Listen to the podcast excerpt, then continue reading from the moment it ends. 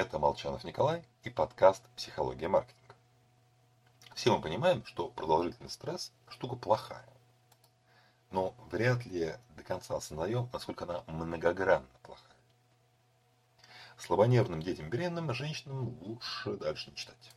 Точнее, не слушать, потому что речь пойдет о них, хотя и на уровне экспериментов над крысами. Самки крыс вообще внимательны к своим детенышам. При этом беременной крысе важно рожать в знакомом месте, где она обязательно постарается устроить гнездышко для своего выводка. Причем даже все равно из чего. И вот несчастную молодую мать лишали всего этого.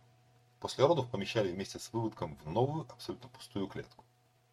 Ну, в качестве аналогии представим, что нас с новорожденным ребенком выставили из роддома на пустую улицу, идти нам некуда.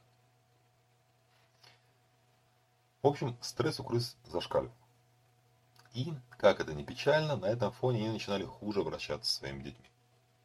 Наступали на них реже кормили, меньше вылизывали. Хотя те пищали.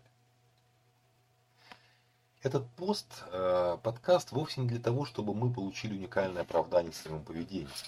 Срываясь на детей и кивать, мол, крысы тоже так поступают. Не. Пост для того, чтобы от собственного стресса нужно понять, важно защищаться хотя бы ради детей, пусть и будущих или выросших. Так что, пара простых техник, помимо вчерашнего подкаста, который желательно превратить в привычку. Дистанцируемся. Начинаем думать о себе в третьем лице. А что за Николай у нас такой сегодня скуксенный?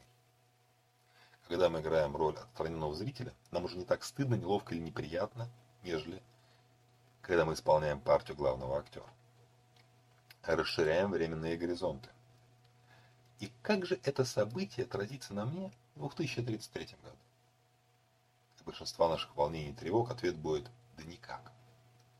И дышим, как я говорил во вчерашнем посте. Боремся за своим стрессом. Успехов вам в этом. С вами был Николай Молчан.